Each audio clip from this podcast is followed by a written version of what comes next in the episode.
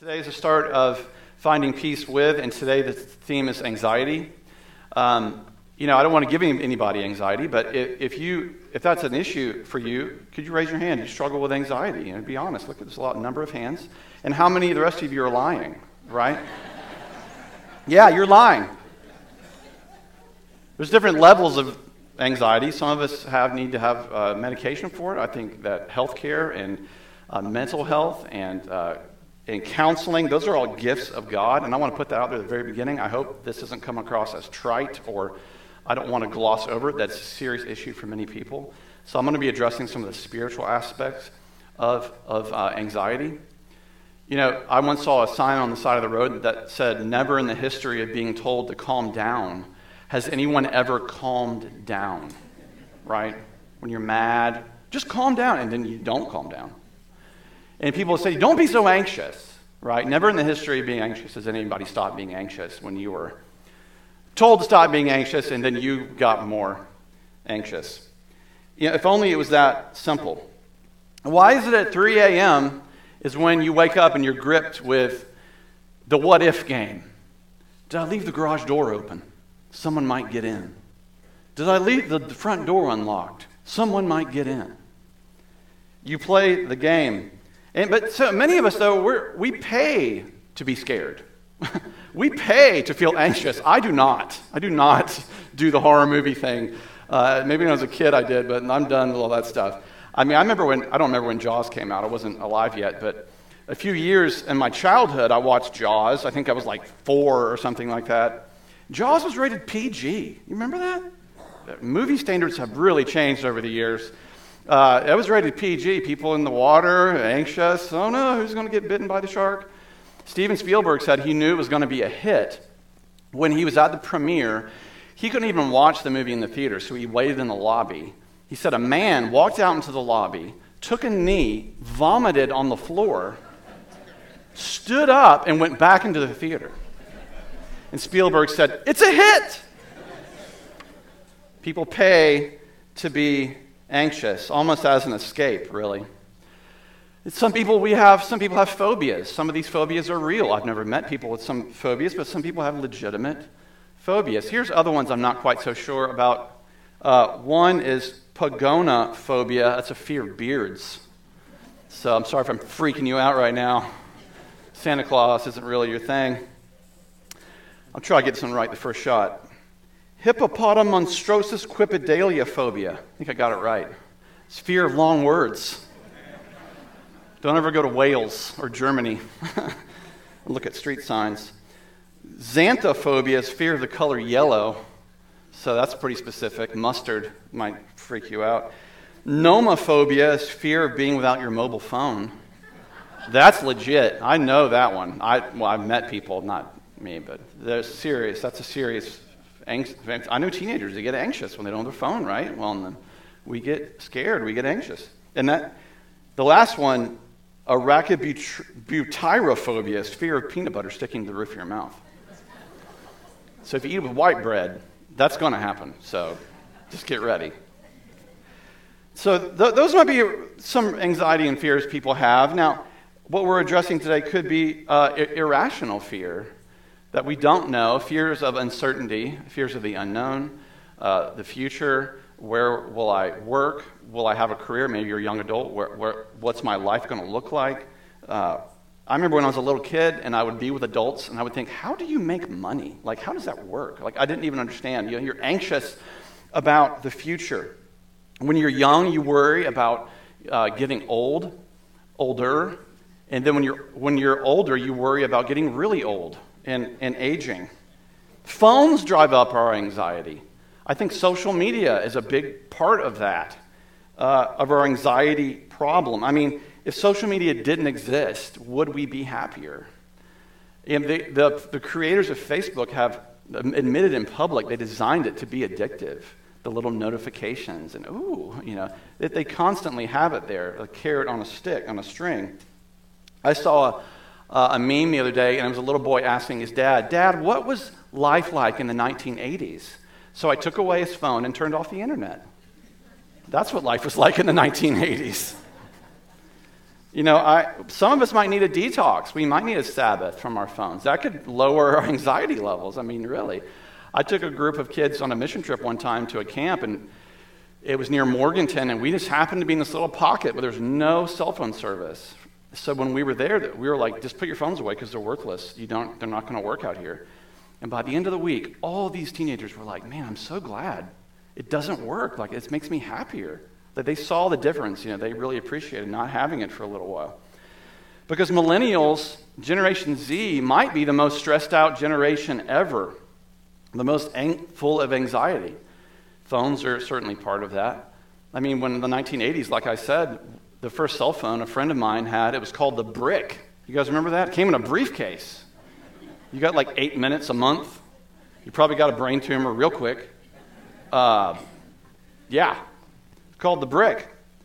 So, in many ways, though, we might be the most connected generation, but also yet the loneliest. Something to think about. According to the data from the National Institute on Mental Health, this is from 2017, 38% of girls aged 13 to 17, almost 30% of boys have an anxiety disorder. So that is about 30% of teens. That was four years ago.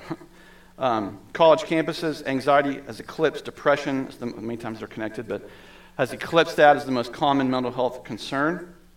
Um, the, the, web searches, according to Google, involving the term uh, anxiety have doubled over the past seven years. And then this thing called COVID happened.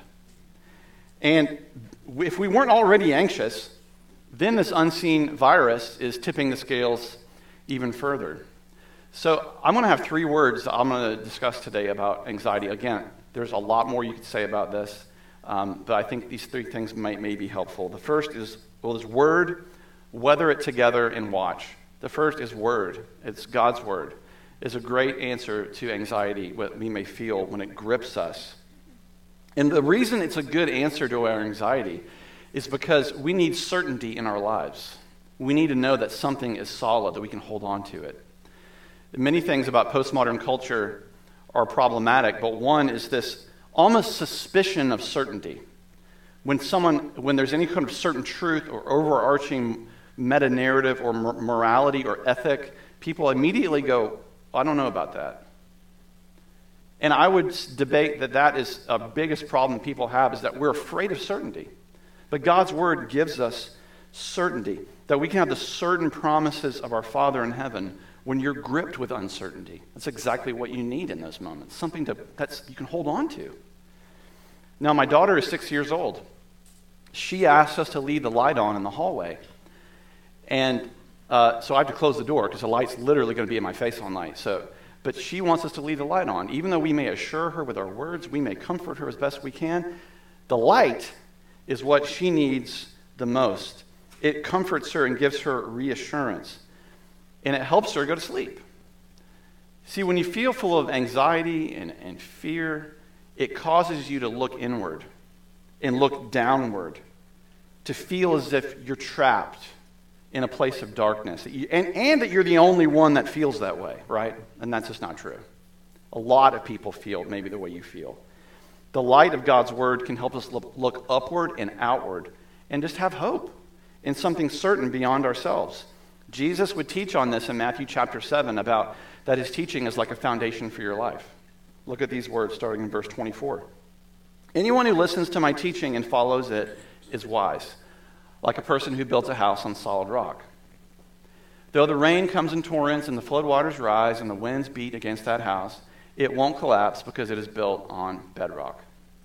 But anyone who hears my teaching and doesn't obey it is foolish, like a person who builds a house on sand. You ever seen how they build houses at the beach? They have this big water cannons and they blast through all the until they get down to the, to what? The rock. They put all the you know the pylons and stuff. You have to go down to the bedrock to have your house built upon it. He says, when the rains and floods come. He didn't say if. When they come, and the winds beat against that house, it will collapse with a mighty crash. So he's really, uh, really asking in, in what truth are you resting in? What word is directing your life? An overarching question I'm going to be asking over the next few weeks that I've asked before is this Do you believe that God loves you as much as he loves his son? Do you believe that God loves you as much as he loves Jesus? Because a lot of times people think, well, that's Jesus. He loves Jesus more than me. And that's just not true. God loves everybody as much as he loves his son. You have to change your mindset about how God looks at you. Do you believe that God's promises, his word, are where your hope is found? It is the foundation for your life. Thomas Merton said, Your life, it's shaped by the end you live for. You are made in the image of what you desire. And I would say, what you build your life upon. If you desire constant control, to constantly have the answer of what's coming, to, to be anxious about that, which is impossible, you will live an anxious life. To somehow know the future, if you're focused on uncertain things, uncertain outcomes all the time, you'll be full of uncertain thoughts. But if you build your life upon His Word, upon the rock, you will grow more into His image. It won't be overnight, it takes time for God to work that in your heart and in your soul. And this is His promise of certainty. Now, you could be hearing all of that and go, that sounds really nice. But how in the world could I trust a God that I cannot see and find peace? How could this be? Well, for one, I would say that it's the unseen things in life that give our lives the most value. We trust unseen things all the time, we, just, we take it for granted. But things like love, hope, joy, humor, beauty, all these different things that we can't articulate or put into a bottle, those are the things that give our lives meaning. And of course, faith.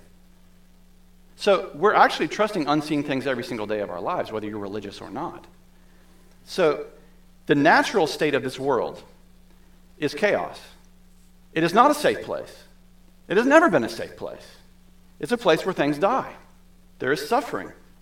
And yet we intrinsically know these things should not be, right? We know that's off. Something's wrong. It's not supposed to be that way. In order to find peace here on earth, then, it must come from an external source. It must come from somewhere outside of this world. And that's precisely what God's word does for us. It comes from someone and somewhere who is not subject to this world, who is not subject to sin and death. God is not anxious. No. 1 Corinthians tells us that God is not a God of disorder, but of peace. In Numbers chapter 11, God gives a word to Moses beyond this world to give Moses some semblance of peace. If you're feeling like you're a messed up person today, you're in good company because the Bible is full of messed up people. Okay? Moses killed a guy, and he's full of anxiety. He's in charge of three million people in the middle of the desert. King David killed somebody. He's, he killed someone's husband. Uh, even going to church history, someone like Martin Luther, he was racked with depression most of his life. It, you know, we don't have to have it all together. God takes us as we are, and he gives us his word to help us. And look at what happens with Moses in, in Numbers chapter 11. This is kind of hilarious, actually. it wasn't hilarious to Moses at the time. Moses heard all the families, all the people of Israel, they've left Exodus, I mean, they left Egypt, the Exodus has happened, they're trying to get to the promised land, and what are the people doing? They're whining. They're whining. They're standing in the doorway of their tents whining, and the Lord became extremely angry. Moses was also very aggravated. And Moses said to the Lord, Why are you treating me, your servant, so harshly? Have mercy on me. What did I do to deserve the burden of all these people. Did I give birth to them? Moses is getting cheeky here. Did I bring them into the world? Why did you tell me to carry them in my arms like a mother carries a nursing baby? How can I carry them into the land you swore to give their ancestors? A legitimate concern. Serious anxiety in Moses right now. Where am I supposed to get meat for all these people? He would eventually send quail, which is amazing, God would. They keep whining to me, saying, Give us meat to eat. I can't carry all these people by myself. The load is far too heavy. If this is how you intend to treat me, just go ahead and kill me. See? You're in good company, okay? Do me a favor and spare me this misery. But look what the Lord says to him Gather before me 70 men who are recognized as elders and leaders of Israel. Bring them to the tabernacle to stand there with you. I will come down and talk to you there. So not only is God giving him a word, God says, I'm going to be with you. I'm going to come and be with you right now. I will take some of the Spirit that is upon you, and I will put the Spirit upon them also. They will bear the burden of the people along with you. So you will not have to carry it alone. The word helps us. It also reminds us we're, we're, you're not called to be a solo act. We weather it together. Again, when we feel anxiety, it makes us look inward and cut ourselves off from people and, and not be open to knowing and being known. But that's where healing begins, is when you're in connection and in relationship with people, other Christians, and they can speak into your life, right? They can encourage you, they can love you. But you have to open yourself up to it. So weather it together.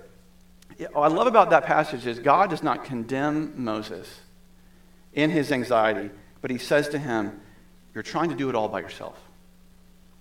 Weather the storm with some of your trusted people around you. I'm going to encircle them around you. You're going to get through this together. Like the Jack Johnson song, it's always better when we're together. And he's right about that. The church is an organism, we're not a business. We're called to live in circles, not in rows. To not look at the back of people's heads every Sunday, but to know and to be known and to bear one another's burdens. You, you're not called to live life alone. You're not yourself by yourself. I've always hated that cliche uh, God won't give you more than you can handle, right? Because clearly here, God gives Moses more than he can handle, right? But what he's, he clearly sent more than Moses could handle alone. But together, they could do it. They could make it. Another is person that was attempting to do it all by himself was Peter in Matthew chapter 14. And he feels anxiety in this passage. Check this out. Jesus comes to them in the middle of the night, walking on the water, and scares them. they think he's a ghost. When the disciples saw him walking on the water, they were terrified. In their fear, they cried out, It's a ghost! But Jesus spoke to them at once. Don't be afraid, he said. Take courage. I am here.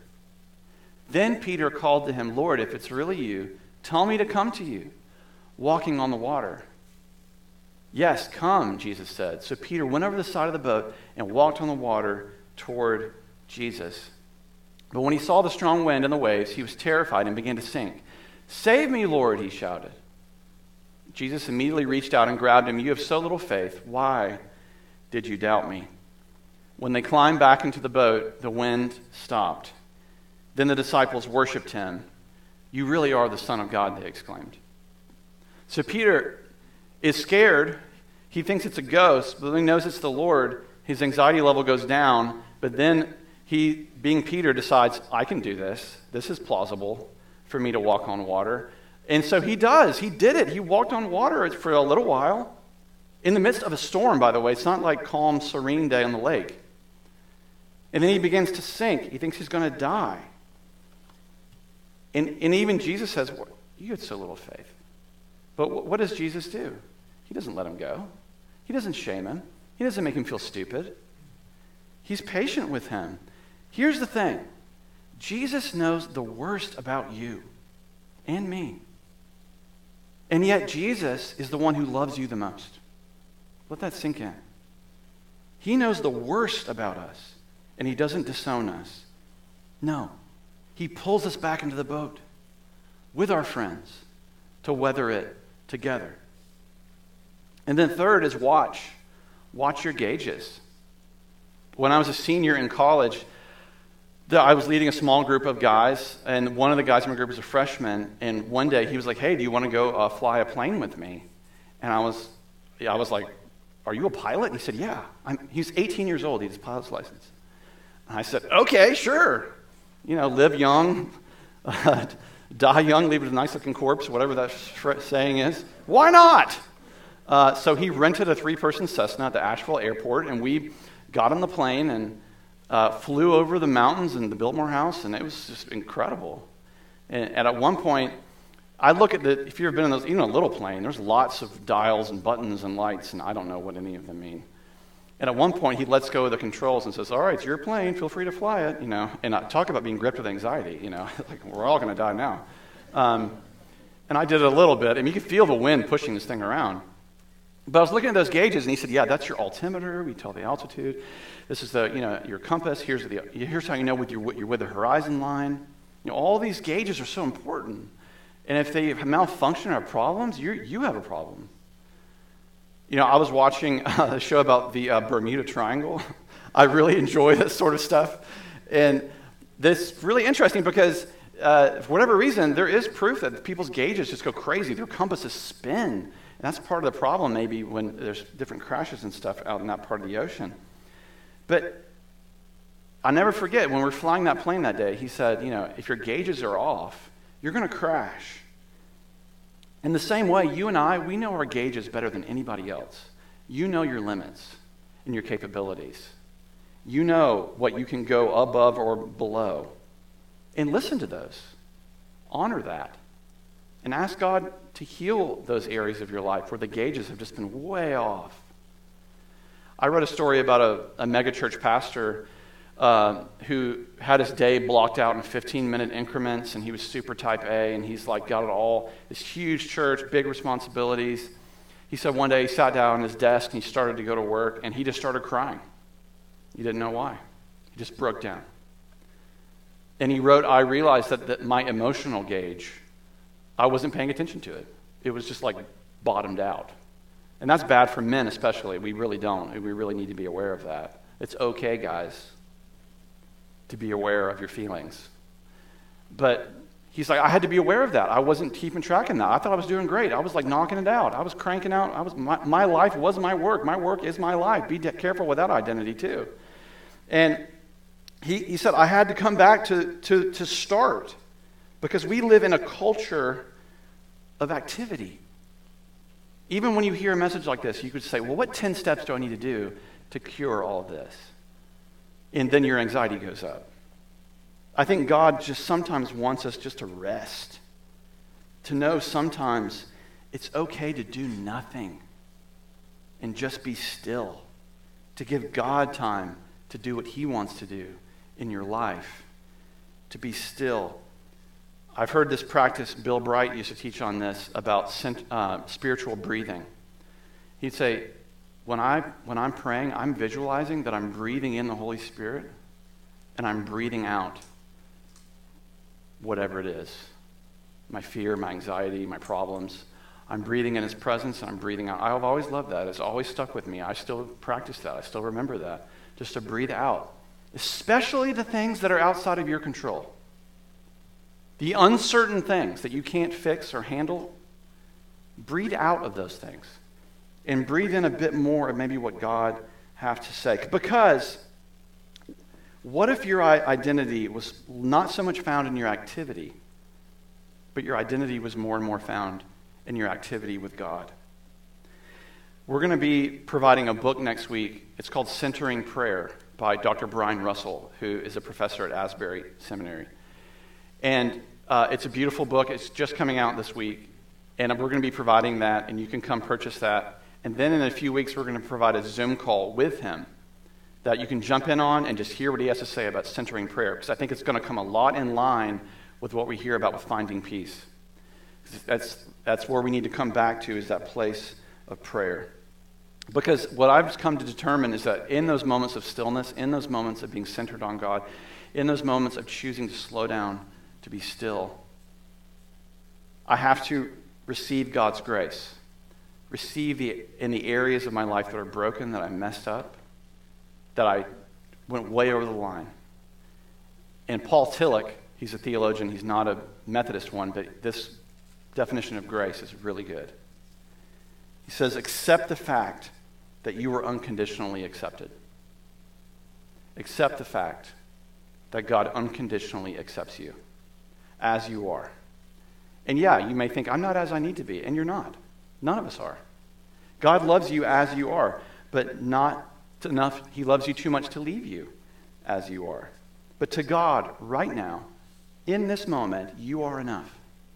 You are enough. Do you believe that God loves you as much as he loves his son? Everybody's messy. Everybody's complicated. I think he wants us just to breathe in his peace and his presence today. Because when the Lord is near, there's always just a deep stillness that He brings. So I'm going to pray for us, and I invite you to pray. And I invite you to breathe out of whatever it is and breathe in a bit more of His Holy Spirit. Let's pray. God, we thank you that you are our refuge and our strength. You are always ready to help in times of trouble. We will not fear when earthquakes come, when the oceans roar, when the mountains tremble. You will show us the path of life, and in your presence there is fullness of joy. God, we breathe out of any anxiety or worry or fear we have in this place today. We recenter our scattered senses on you. God, I pray you give everybody here the strength to control what they can control and to release what they cannot, to accept the fact that they are unconditionally accepted. Nothing will change that. Certainty, the rock on which we can build our lives. Fill us and lead us, Holy Spirit. Your name we pray.